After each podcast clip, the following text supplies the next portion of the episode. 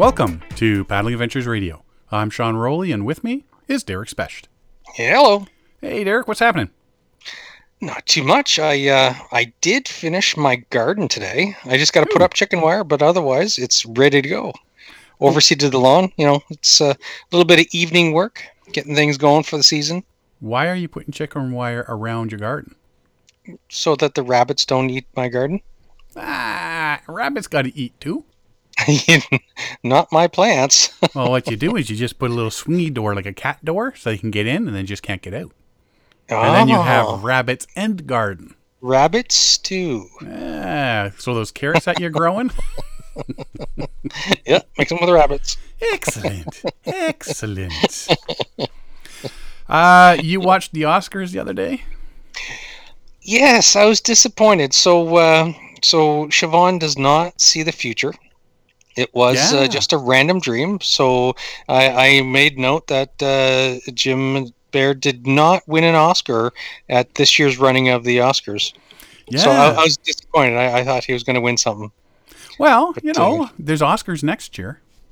Yes, yes, maybe next year. Yeah. Maybe she was looking a year out when she had her dream about yeah. Jim uh, winning the Oscar. Could be. Could be. And uh, I, I did want to make note that uh, so I, I remember if I went back and listened to the recording, we'd, we'd probably hear me ask it. I, I remember when we recorded last week, it's like, when's Earth Day? Yeah, because we knew it was soon. Yeah, and I was thinking it might have been Saturday, yeah. but it was actually the day that we published, we went, yeah. when the podcast dropped. Uh, it Thursday, was, was April day, twenty-second. Last Thursday. Yeah. yeah, last Thursday, yeah. So we recorded on Earth Day. Yeah. Wow. So, yeah. Released on yeah. Earth Day, yeah.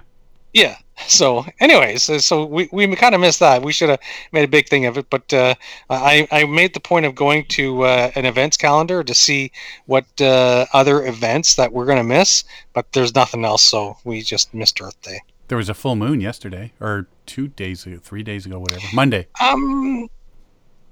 Yeah, yes, yes, Monday, because yeah. uh, it was one of the concerns with, uh, I'm trying to figure out when to plant the garden, right? And usually on the full moon is when it gets, the temperature drops the most and you get frost. So uh, theoretically, within the next week or two, I should be able to plant the garden. Mm-hmm. Well, a full moon is also when the werewolves come out and attack the rabbits that are attacking your garden. So you should have planted, buddy. You missed your shot. Yes. Those, the rabbits become rabid rabbits. Rabid rabbits. uh, yeah. What else is new? What's ha- else is happening? Oh, you recall, I was uh, I came across this history uh, guy on YouTube, and uh, it really got me. I did a bit of a, not quite a deep dive, maybe a shallow dive into uh, into like the uh, Dew Line, Mid-Canada Line, and the Pine Tree Line. Yeah. And uh, I- I've always... Been, I always thought, you know, someday, someday I'm going to go and check out one of these sites. And it's just one of those things, like it's, it's so hard to find people to do like a, a bigger trip like that where, you know, it's like to, you have to get up to your Moosonee Moose Factory or find one of these locations, right? Because I'd love to check out, I'd, unfortunately, well, I say unfortunately, but fortunately, they, all these sites have been cleaned up because they were re- rather toxic. Yes. But, uh, yeah, it was, uh, it just kind of, when I saw the video, it reminded me, it's like, I've always wanted to paddle to one of these locations. And there's, cause there's quite a few that, that it would be interesting to make it your way, because not too many people would go there, like for Mid-Canada Line and mm-hmm. Dew Line is a little too far north. Uh, it's unlikely that I'll ever make it that far. Well, but if I were to hit Mid-Canada Line, like uh, one of these uh, northern uh, early warning lines, the these bases where, you know, they back in the day, back in the fifties, they were trying to see when Russia was going to attack and stuff like that. Well, I've lived on two of them, so C F S yes. Yorkton and C F S uh, Moosonee, yeah. up on uh, James Bay there. Um, then there was North Bay, that was part of the NORAD system. Yes, the big hole. Yep, yeah. And the SAGE system. Uh, yeah. Cold Lake, I can't remember what part that played, but I know when they the fighter jets would leave North Bay to head north if uh, any of the radar stations on the Dew Line said, yeah, the Russians are coming uh, yeah. back in the day. Uh, it was what, the C F one hundred Canucks and the the Sabres. I can't remember what they were. Yeah. F, I want to say F eighty-six or something like that. Something like uh, that. Sabres, yeah. yeah. Yeah, they were stationed in uh, in uh, Cold Lake, Alberta. So And they used to scramble jets all the time because the Russians were always poking and prodding at the northern lines of Canada, right? Mm-hmm. Like they they'd always see these uh, and the Russians and it's the Russians and Americans and the Canadians. It was it was like a bit of a game back in the day. It's mostly between Russia and and U S is like they'd they'd you know fly a little too close to the edge, and the Russians were Russia was trying to see how close they get before they got noticed, right? Yeah. Oh yeah, and back in the day, I mean, and the the radar they had back then was nothing compared to what they got it was, today. Yeah, it was very primitive back then. Yeah. Yeah. Yeah. But yeah, you know what? Like if you could find a route. Um, now, we, we did a little discussion earlier about um, wording, uh, saying, you know, you like to do a historical paddle, uh, but y- it's not a historical paddle route that you'd want to do. It's a route of historical paddling. Yes. Is that what we, is that how yeah, it, it came it, out? Yeah.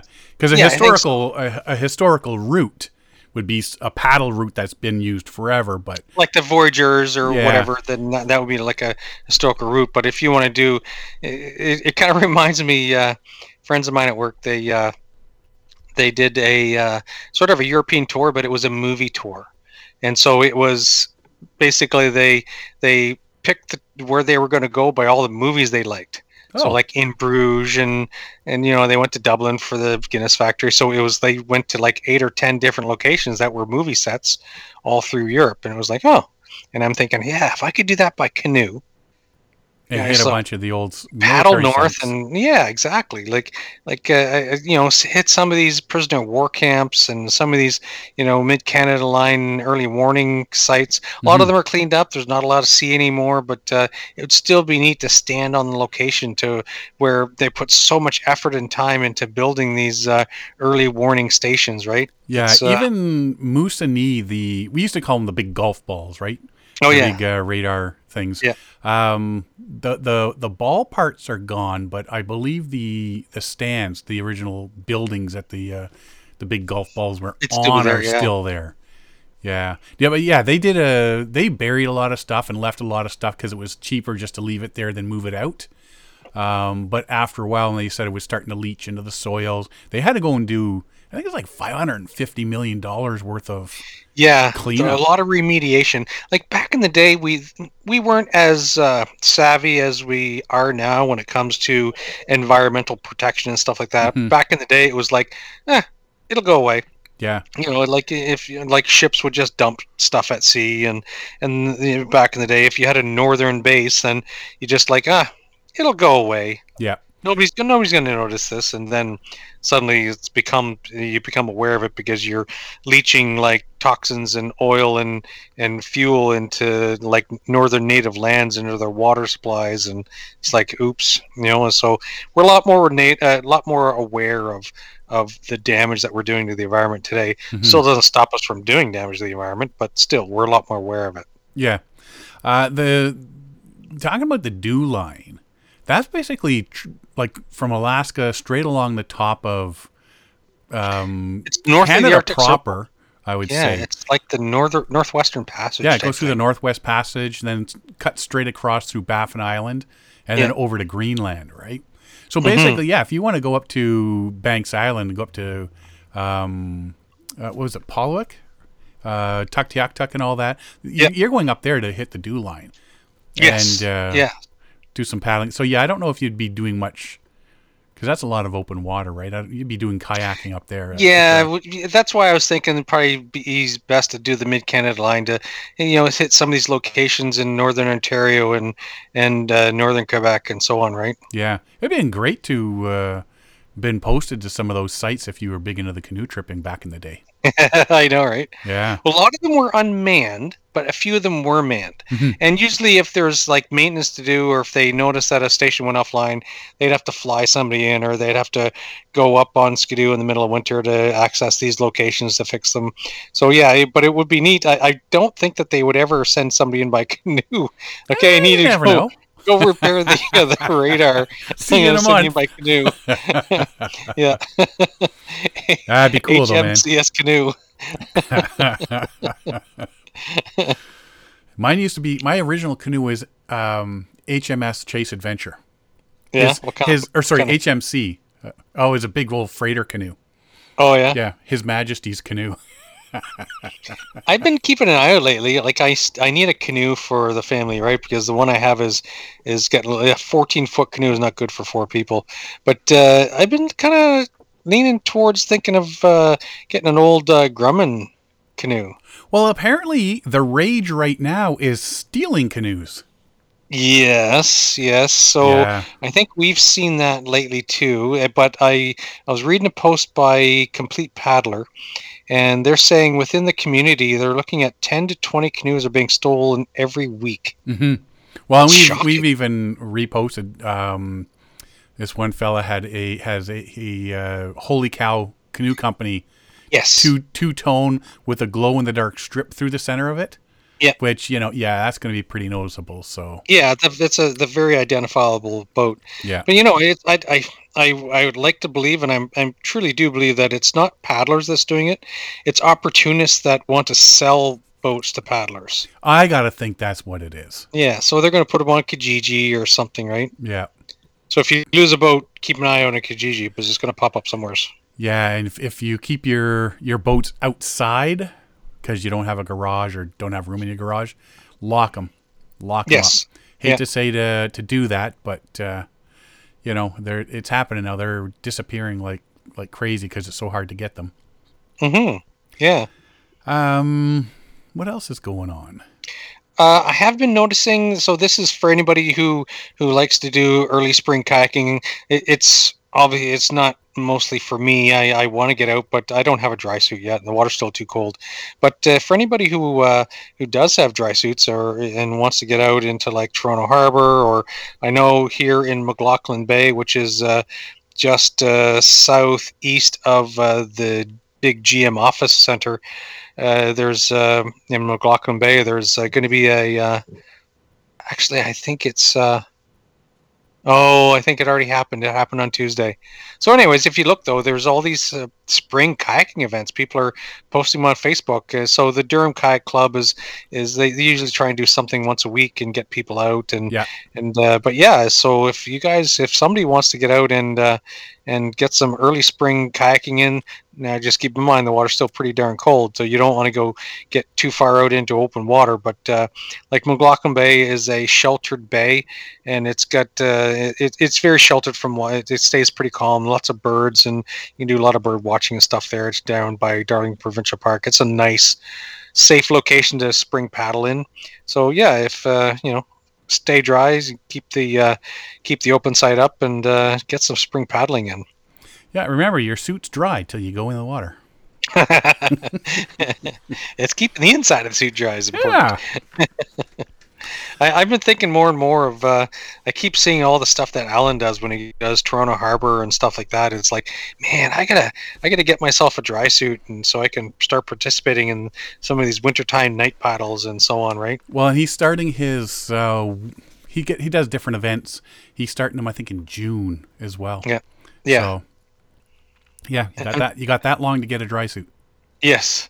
And unfortunately with, with Lake Ontario, because it's such a deep lake, like it's not that big of a lake compared to some of the other lakes, but it's very deep, so that darn lake stays cold. It, like mm-hmm. there's a lake inversion happens around July sometime, and and the water temperature goes from like ten degrees to like twenty-two degrees, but uh for the most part it's it's most of the year, like like ten months of the year, it's like ten, twelve, fourteen degrees Celsius. That's not something. I remember going down in my early days of whitewater kayaking, and I went down to do, uh, I wanted to try some rolls and stuff on the lake. It's like, hey, I'm going to go down to Lake Ontario and practice my rolls. I managed to do run roll, and, and it's like, nope, I'm out of here. Because it feels like pins and needles on your skin. It's yeah. like, like when you, when you're feeling, when you're, you know, working hard and stuff like that, and then you get dunked in Lake Ontario at ten degrees Celsius, it, you have pins and needles, your legs. It's like, oh, no way. I did one. That's enough for today. Thank yep. you. I, uh, nope. Not doing that. Uh, yeah, so keep your eyes on the uh, Facebook uh, kayaking clubs and stuff like that announcing different Facebook pages. That yeah, are announcing, yeah. Uh, different events. Yeah. Uh, just a quick little update. Dutch oven cooking. Oh, yes. Um, you I you just, got her out and cooked well, something, did you? I didn't get it out because I was, I was trying to, I wanted to get it on the uh, the fire thingy outside there. Um, it was a tad breezy this weekend in our neighborhood, and my neighbors are a bit picky about their houses burning down. So when the wind's coming across and blowing sparks, and I'm yelling safety third, and they're yelling safety first. So I uh, actually did it in the, the stove or in the oven. Um, oh, okay. And there's certain things I, I'm learning about, you know, like preheating your Dutch oven first and, and all that other stuff. And uh, I did a banana, a chocolate chip banana bread the first day. And, oh, man, I'm making another one of those, let me tell you. It was, uh-huh. it was yeah, and it, it was e- so easy. And then um, I did a, a bannock. Uh, uh, currant. I had currants that I put in. Okay. Um, bannock in, in it the next day.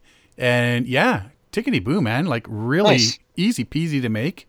Mm-hmm. Um, so, yeah, we, we were eating, and I I was going to do a roast in it oh, okay. if I could yeah. do outside, right? Well, and, you know, after dark, nobody knows where the smoke's coming from. No, but it's the sparks with the wind, right? yeah. Oh, is that house on fire over there? No one can see that. Uh, yeah, no, the, the wind was coming through pretty good, so that's why it's like, yeah, you know what. Uh, but I was looking at that, and the, they're even saying, like, different type of roast you should use and you shouldn't use, and it's it's not a simple just throw all the crap in a Dutch oven and throw it on the fire sort of thing, right? Yeah. Um, so I think we're next next weekend, if it's nice, we're going to try a nice chicken dinner sort of thing, winter winter chicken dinner in the Dutch oven in the backyard. So yeah, fingers crossed, it's a nice calm day, and I might, if it's calm enough, I'm going to be making chicken dinner at eight in the morning. There we go. So yeah, so no, no you know what? what do you, I can't remember the word for it, but you know how you season cast iron? Yeah. Is it seasoning? What do you call it? Seasoning. Is it seasoning? Yeah. So did you? Did, does it come pre? Did your? It came your, pre-seasoned. Came pre-seasoned. Yeah. Okay. And then what? It, what I did, because I was following some of the instructions uh, there, is you you preheat it, right? And then you put some. I put vegetable oil in it, and then. Um, With a, a soft cloth, I, I put it all around on the inside. And mm-hmm. it, the more you do that as you cook sort of thing, it becomes like um, non-stick. Yeah. And, yeah, the banana bread and, and the bannock that I did, yeah, it just slid around. No problems. Yeah. Right? So, yeah. No, it, it. I'll keep doing that. And it's just getting through your head. They say, you know, don't use all the soaps and all that stuff. And yeah, like, you should. Unless you've done something wrong to your Dutch oven or your cast iron frying pan, apparently you're supposed to just give her a wipe and use it next time, right? Yeah, because hot, once you get up to temperature, it's it's cleans, it's self-cleaning type thing. Well, they said like the hot water and just wipe it out and then pat dry mm-hmm. and you know make yeah. sure make sure it's all dry. And if you're storing the lid and the um the the bottom together, or even with other cast iron pans, make sure you got like something between them to keep oh, the moisture. Okay. Yeah. Away sort of thing. So right now I've got like paper towels between the lid and and the pot itself. So definitely learning, that's for sure. Uh, it's, yeah, it's fun. It's pretty good. And like I say, hey, call experimentation, but it, uh, I get to eat, so I'm good. Exactly. I'm making nothing but snacks. What are you cooking in a Dutch oven? Desserts. that, that there. Well, and some a comment was made that on our Facebook page there that. Uh, There are people that have their, their sweet and savory separate pots and, and all oh, that. Oh, yes, yeah. And if you're cooking so fish... a pan that's always for fish and yeah. a pan that's always for desserts. And Yeah. So yeah. apparently right now I have a dessert pot. I'll let you know how it goes. um, another issue that's been happening lately is Ontario Parks has... Uh, made a stance on the selling reservations. There's been a lot of anger over that because people mm-hmm. want to get in the backcountry trips and, and get out there and do their, their camping trips and all that sort of stuff. And um, trying to get a spot has been ridiculous. And then it was brought forth that people were booking tons of spots and then reselling them at a higher price. Yeah, scalpers, and I've heard right? a lot of I've heard a lot of stories of uh, like there that shows up on Kijiji, and yeah. and something that might cost you one hundred fifty bucks is is selling for like, you know, three hundred bucks type thing, right? So mm-hmm. they're they've they've reserved these campsites, and if with the full intent of reselling them and, and making a profit. Yes. And and this is what Ontario Parks has uh, said that they're going to take a stance against. Yeah, it says those who have booked a campsite at a provincial park are not permitted to resell any resell any reservation for profit. So if you want to, they're they're saying if you want to resell it to somebody, go ahead. Yep. But you you're only selling it for what you got it for. What you paid plus the transfer fee. Yeah. Um, anybody that's trying. or that is caught selling their reservation on social media or buy and sell websites, the reservation may be canceled and all applicable penalty fees will apply. Yeah. So not only will the person that's trying to buy it not get it, but you will lose it and you will and lose pay. the penalty. Yeah. Or, and, and depending on how many sites you booked and f- how far beforehand, like kind how of sites and all that. Yeah. yeah. And how close it is to the dates.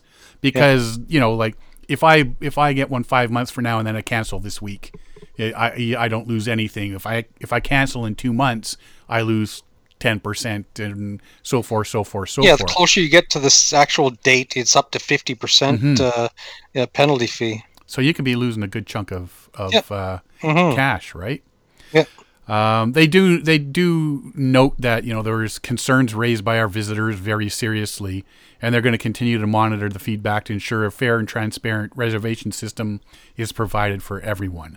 Mm-hmm. They said their campsite bookings are up by more than one hundred thirty-five percent this year.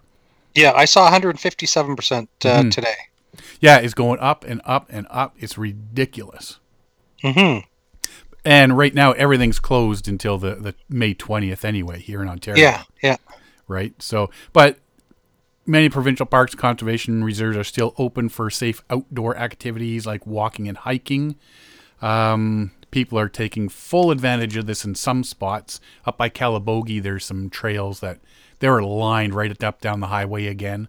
I and, know, it's not saying. Well, and the people in Calabogie are saying, like, hey, guys, like, stay away from our small town. We can't handle mm-hmm. yeah. something like a, an outbreak, big outbreak, like the number of people that are coming up. So, um, Missoula, Montana. This is a funny one. Oh, Alberta yes. man is waiting for his next court date in Montana after he was detained by American authorities for allegedly crossing the border in a kayak. This was like just over a week ago. Yeah, yeah. It was like a week ago. Uh, U S Department of Justice says, says in a release that a man from Edmonton faces a criminal complaint of illegal entry into the U S and possession of a firearm and ammunition while prohibited. uh, he the evening of April nineteenth, in a kayak on Lake Koocanusa, Uh, a reservoir shared by British Columbia and Montana. The R C M P saw him, called over. Thanks, Mounties. yeah, yeah. They called U S and says, "Hey, we got a guy tracking your direction. Uh, you might want to go check on him because he's uh, left from the Canadian side." Mm-hmm. So and he was the like, next, yeah, the next day, uh, a border officer saw a beached kayak and a campsite and a man about a kilometer and a half, or sorry, a half a kilometer south of the border. Says when the officer approached the man, picked the man. Uh, the man picked up the rifle, fled into the woods, and after an eight-kilometer chase, was arrested. Was he trying to get back into Canada? Was he running eight kilometers? Like I know, right? At some point, somebody's just got to say, "Ah, screw it." He's either going to say, "You know what? Just arrest me," or the cop's going to go, "You know what? Whatever." Run, run. Eight kilometers. Hey, that's Where incredible. Are you going? Like, what did the guy have to finally call? Okay, can somebody get a car here? Because dude's running quite the ways. Look, I gotta look this lake up on yeah on Google Maps. Uh, well, do it. Well, let's take a quick break here. Uh, when we come back, we got a, we got a couple of good things to talk about. That's for sure. Uh, a really cool thing that you came across that I think could probably. Um, flow throughout all of North America and beyond, which would be really cool. So let's take a quick break, and when we come back, we will talk about that. Be right back after this. Hi, this is Derek Sprest. You're listening to Paddling Adventures Radio. If you like what you've been hearing, you can find out more by checking us out at paddling adventures radio dot com, as well as on Facebook, Instagram, and on Twitter. You can find all of our episodes on iTunes, Google Play, and the episode page for our website, where all our podcasts are available for download or streaming. We love to hear from our listeners, so if you have a suggestion for the show or want to let us know how we're doing, please drop us a line. Thanks for listening. Enjoy the show. This portion of the show is brought to you by Algonquin Outfitters. Algonquin Outfitters, providing quality Algonquin Park backcountry adventures for the entire family since nineteen sixty-one. Whether you want to get on the water for a day or a week, the friendly staff at Algonquin Outfitters can help you out. Find them online at algonquin outfitters dot com or visit one of their twelve locations. Algonquin Outfitters, your outdoor adventure store, with locations in Algonquin Park, Muskoka, and Halliburton. Welcome back. So, Derek, you pointed out an article uh, about something that's happening down in Washington, D C. Ah, yes. That is, where is that story? That's the... Um, Anacostia River. Yes. Anacostia Greenboats. So, it, this is kind of neat. It's uh, it, it kind of what it... And you, I, I saw the way you had described it there. It's like, uh, you know, if you get people to uh, take ownership of something, there's more responsibility. They, they, you know, instead of people more tendency to throw garbage, there's more tendency to take your stuff out with you because you mm-hmm. have an ownership of the area. So yeah. What's neat is uh, if you're in Washington D C area and you wanna you wanna take a canoe out on the Anacostia River.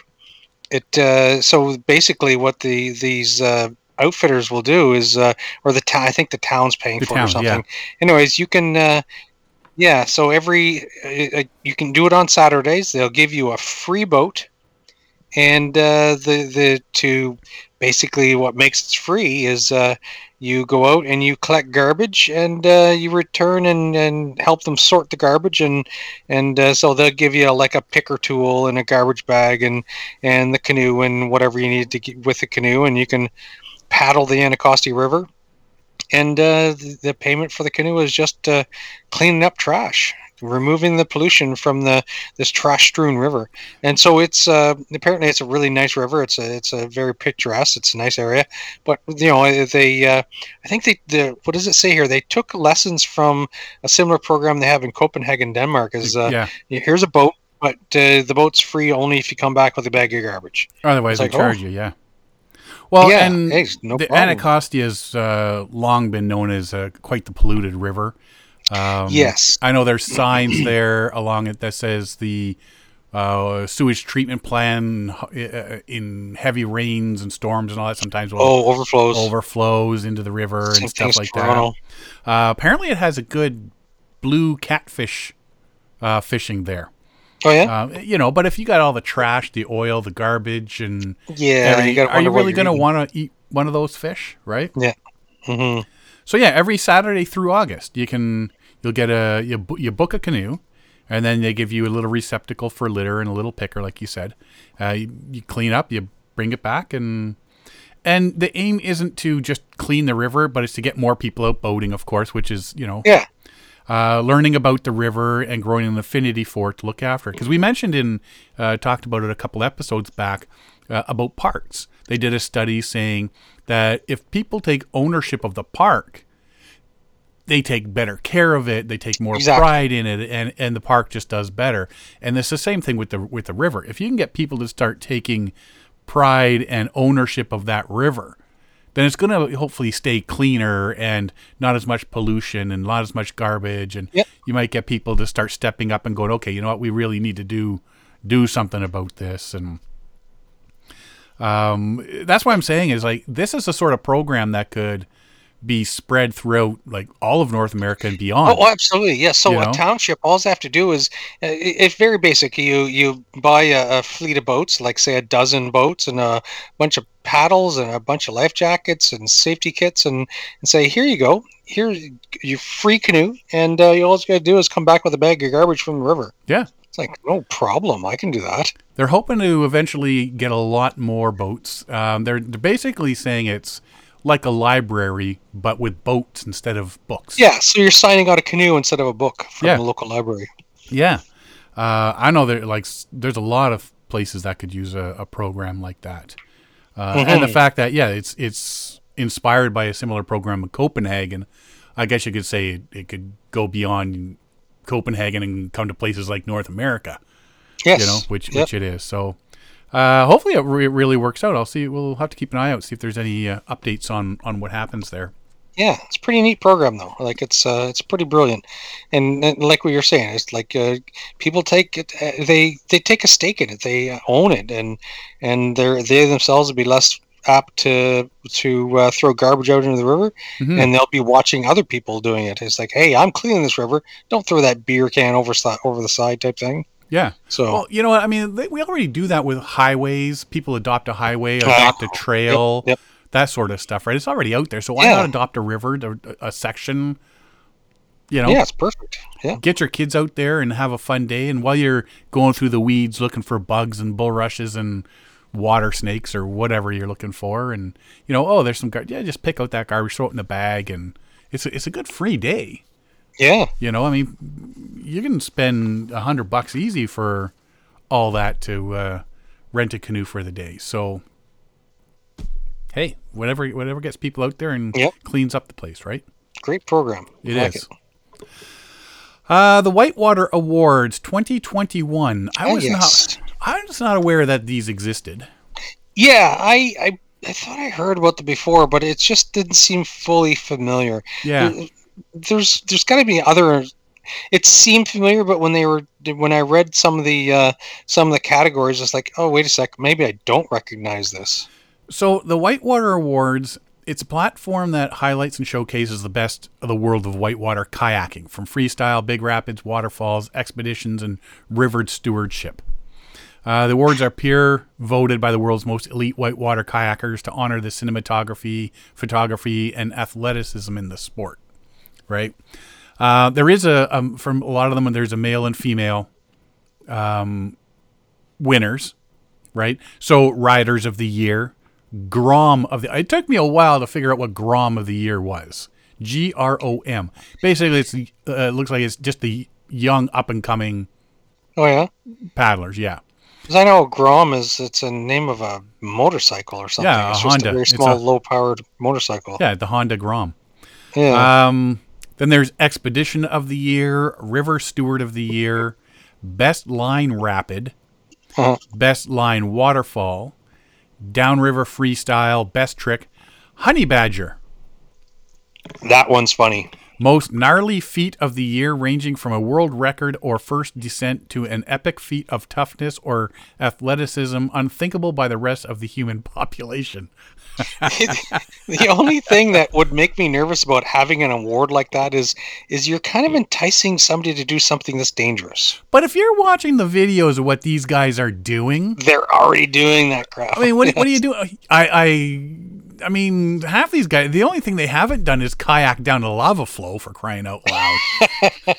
And that doesn't mean go and try that. Yes. uh, best of beatering. Who doesn't love a blooper reel? Seriously, even the the best have to pull their skirt sometimes. And you're you're not wrecking, you're not trying. And remember, we're all between swims. GoPro Photo of the Year, Photographer of the Year, Photo of the Year, GoPro Line of the Year, Long Film of the Year, and Short Film of the Year.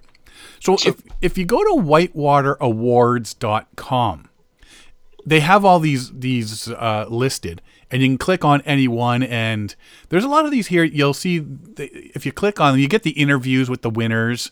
Um, there's a lot of photos. There's some videos. The the films, they give you the trailer, but there's a link to where you can actually go uh, see the full-length film.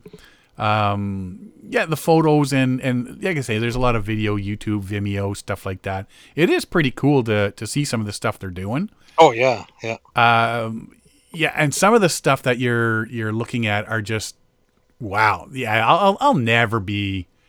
Even if I was into that sort of thing, I'm I'd break every bone in my body at my age nowadays, I'm yeah. thinking. I'm never going to be that good. yeah, yeah. But these guys are out there doing it, and you get the young people coming up and doing it. And, um, you know, River Steward of the Year, they're talking about a group that's protecting rivers and, and stuff yes. like that, right? Yeah. So, yeah, go check out whitewater awards dot com for the uh, Whitewater Awards twenty twenty-one. There's some really cool... Uh, things there to, to to take a peek at. Uh, I'm sure you'll spend a little bit of time looking it all over. Yeah. Something we don't talk about all that much because we don't really know a lot of people that do it. What's that? Rafting? Rafting. I know, hey, like we we do kind of mention it in passing, but we have rarely focused on rafting. Because, I mean, we know people that go rafting in the Ottawa Valley. They'll go, you know, do the day thing, yeah. sit down. Yeah, that was fun, and and home, home again, home again sort of thing. Uh, but, I mean, when you're getting down to um, the Grand Canyon and the Colorado River and, and all that sort of stuff, it's a big deal down there. It is. Absolutely. Yeah. So I was going through some sites. Like, N R S has a choose your first raft sort of info couple pages. And I'm looking at raft or cataraft. And I'm thinking, so well, what's the difference? We talked about a cataraft recently. Mm-hmm. They were trying to go for the record down the... Yeah, through the through the Grand Canyon. Yeah, what's that yeah. river called? I'm not telling you if you don't know. It's not the Columbia River. Colorado? It's, um, Colorado River. There we go. I'm getting I, I old. Just, I just said it like not even a minute ago. I'm old. Oh, geez, dude. Yeah, but you said a whole list of them. So anyway. A raft is a is the roundish boat with inflatable tubes that wrap yeah. around the perimeter and have a floor. Those are what they use in the Ottawa River, that sort of stuff, and you know that's that's what we're used to. The cataraft, and we've seen these in, in different videos and stuff like yes. that, um, and different films that, that have played at the film fest, is two inflatable tubes connected with a metal frame. So basically, it's yeah. it's like a it's pontoon like a, boat. Yeah, like a catamaran. Well, no, not really a catamaran per se. It's a rafting yeah. catamaran. It's, it's a dual hull. That makes it a yeah, catamaran. Yeah. Uh, well, I guess that would be cata, right, in the raft. Um, yes. So they have the pros and cons of of both. I like the look of the cataraft better. It does, and it's it's more responsive. But yeah, it's, yeah.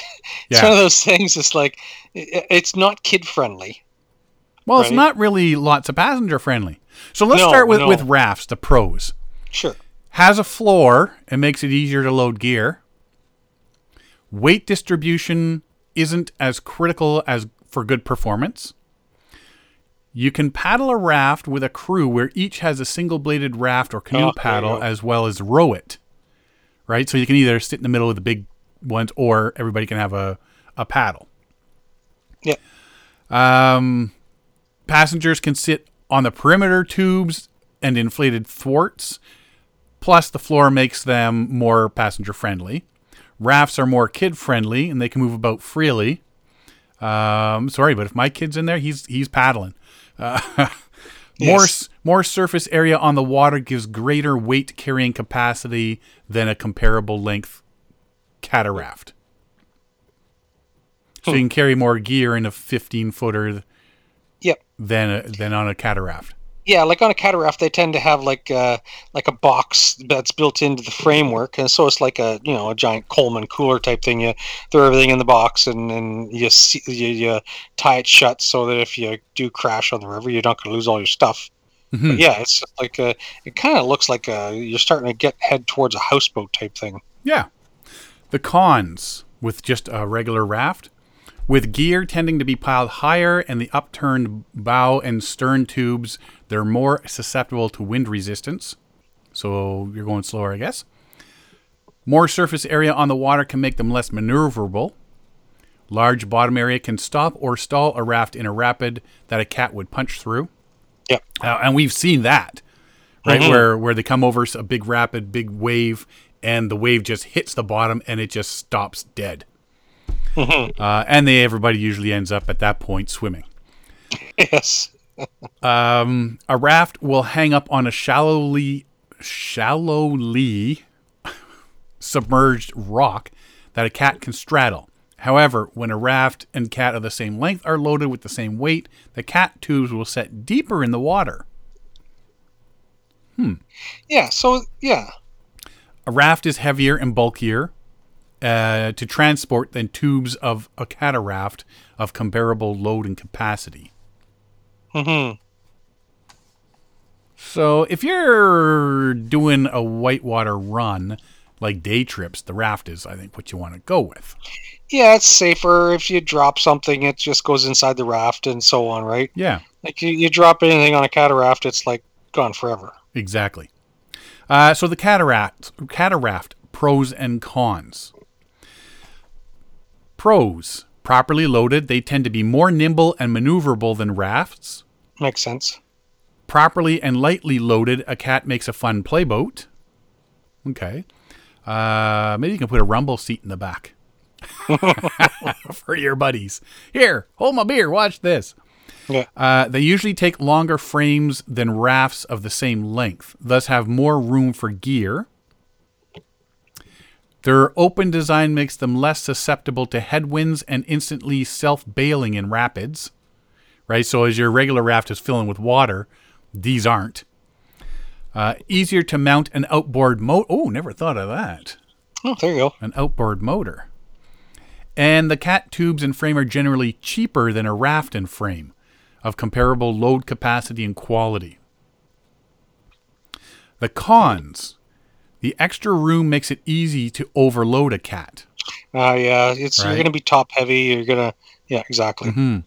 Distribution of weight fore and aft is more critical to get maximum performance.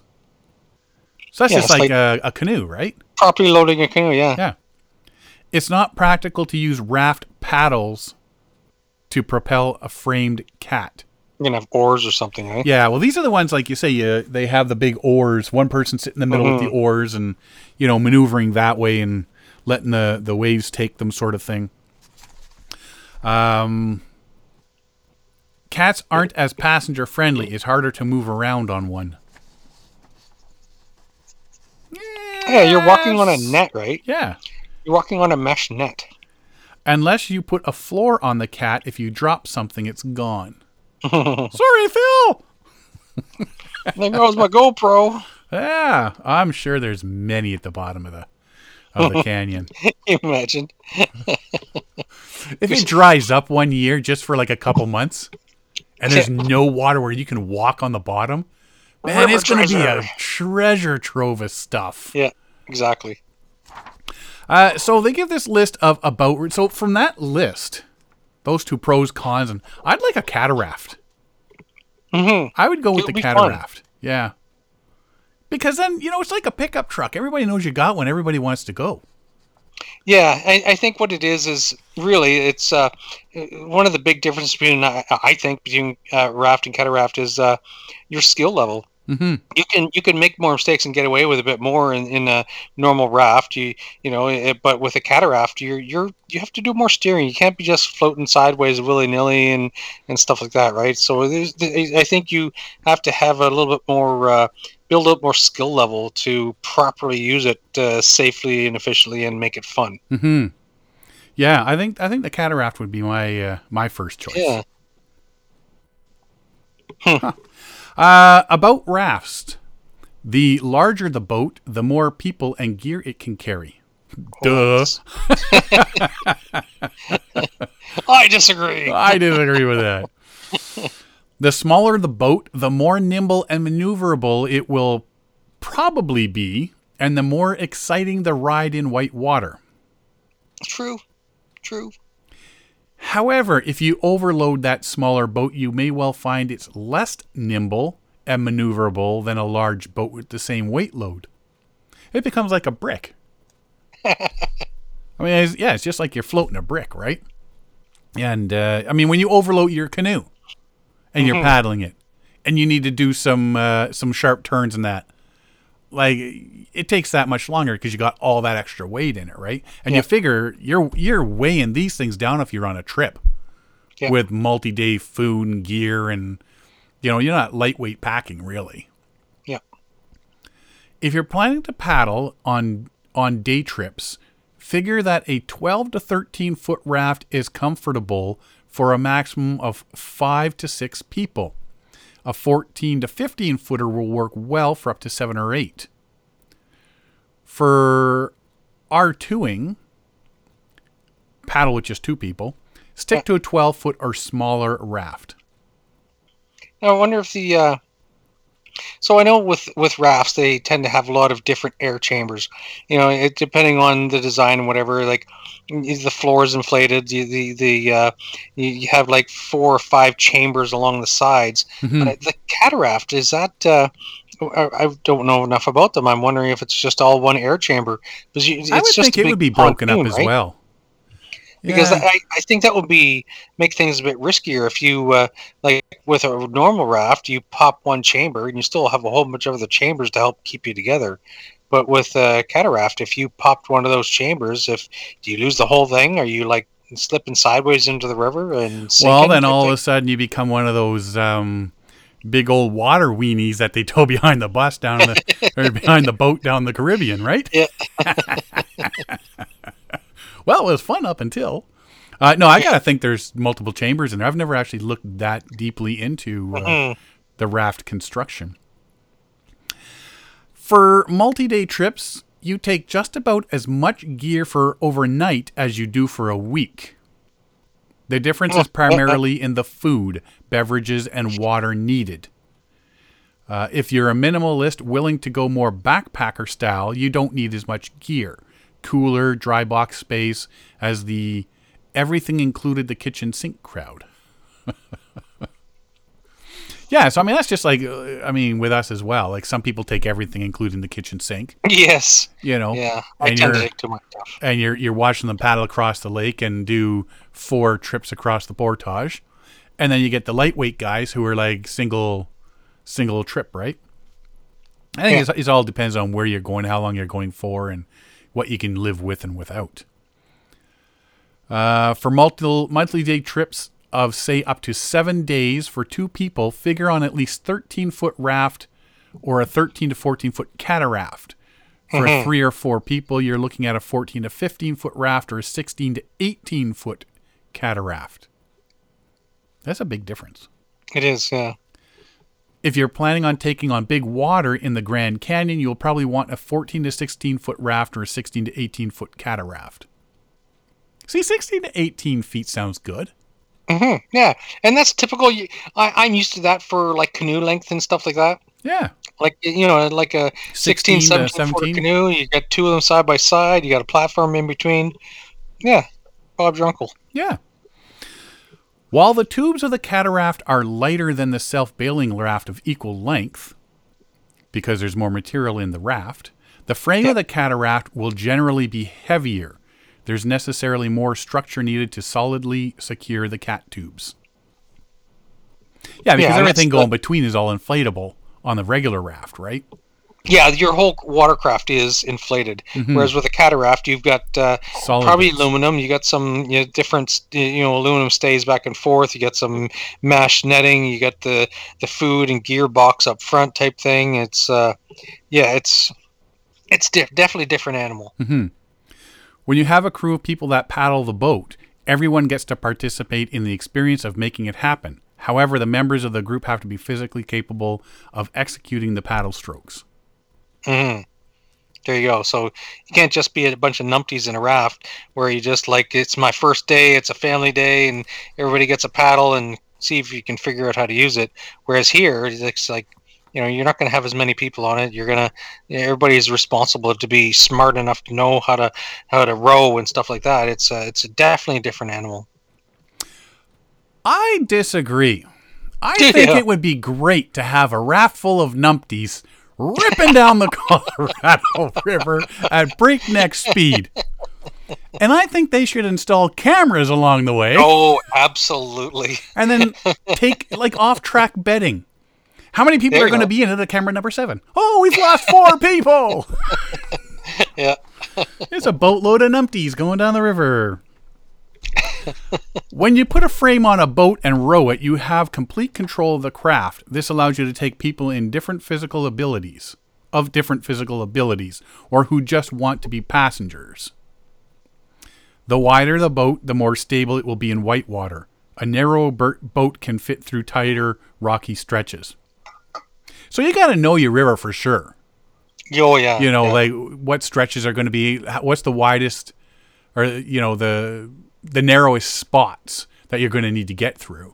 Because otherwise, somebody's going down with a forty-foot across boat because you're not floating. I know. Um...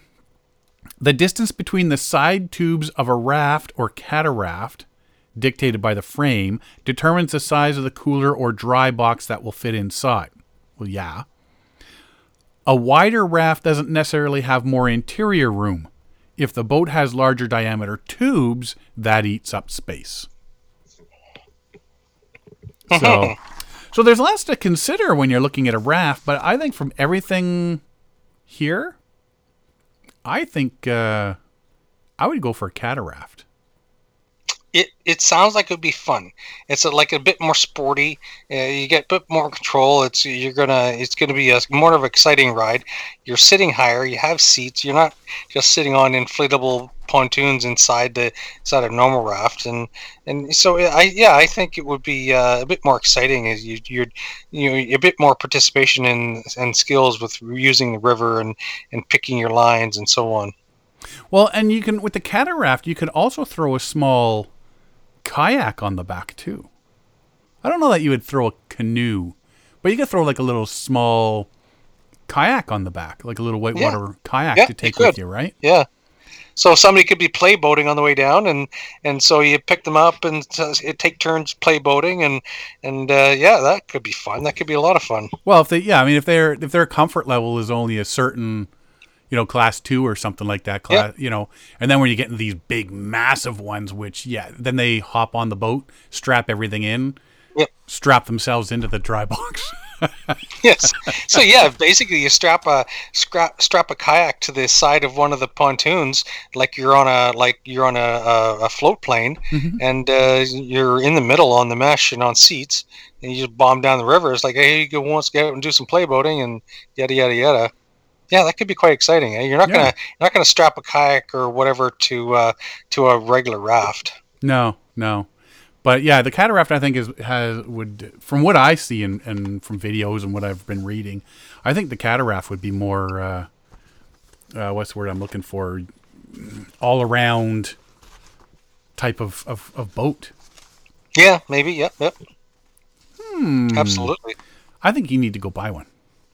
No, need to go and and, and do a, a like a run the Ottawa River in one or something. You know, do go out for a day with like M K C or something. And I don't know if they have catarafts. I know they have rafts, so, so yeah. it's uh, so they have the rafting company. What's that rafting company called? Owl. There's yeah, Owl, Owl Rafting. Up there, yeah. So that's yeah, M K C owns, owns Owl Rafting. And so, yeah, I wonder if, I wonder if they have, uh, I'll have to look online, but if they have catarafts, it's like, hey, let's go, take you out. So, you know, get a couple people on board and have a guide with you and somebody who knows how to steer the thing. And see, that would be a course I'd be I'd be interested in taking. Mm-hmm. Is yeah. is uh, a cataraft course? Yes. Hmm. Yeah. Look into get that. Let most, me know. Most bang for your buck. Yeah. Let me know. Hmm. Uh, what I think that's all I've got this week. Yeah, we're. I think we, yeah. we we filled our hour. That's for sure. We got a lot done, a lot talked about. Yeah, uh, definitely go to the whitewater awards dot com site and check out uh, all the photos. And you're going to look at some of that stuff and go, "Yeah, no." Um, there's some good some good photos and stuff like that. Um, what else? Yeah, again, Jim Baird. Sorry about not winning the Oscar.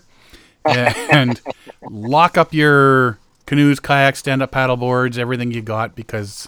yeah, with all the uh, people wanting to get out and the lack of um, new canoes to buy and supplies, people are resorting to liberating them from people that already own. So uh, watch your boats, folks, and uh, take care of them. Uh, you got you don't have anything else there? No, I'm yeah, I've I've covered everything that I wanted to cover. Well, alrighty then. Uh, if you want to find out more about us, you can find us at paddling adventures radio dot com. We're on Facebook, Instagram, and Twitter. You can download or stream our episodes on iTunes, Apple Podcasts, Spotify, Stitcher, Podbean, Player F M, iHeartRadio, and all your favorite podcast downloading sites. Uh, go to the episode page on Paddling Adventures Radio and listen to all our episodes. You can access our merch store from our uh, website as well. Uh, we got a ton of stuff on there now. And people are actually starting to, I've been getting notes, people have, uh, that have been buying or have been getting their stuff. Oh, already. Yeah? Awesome. Yeah, yeah, pretty getting quick delivery. Back. Not yet, um, but uh, yeah, I've asked for pictures. So um, we do have our listener blog page if people are interested in uh, putting up a trip report or or gear reviews of stuff and stuff like that. Drop us a line. Uh, through our Facebook page or our website and say, hey, here, I got this idea. And uh, yeah, uh, we can put up a blog of, uh, of something for you. Uh, if you enjoy the podcast, please share it with your friends, family, and fellow paddlers. I want to thank everybody for listening this week. I'm Sean Rowley. And I'm Derek Specht. We'll see you next time.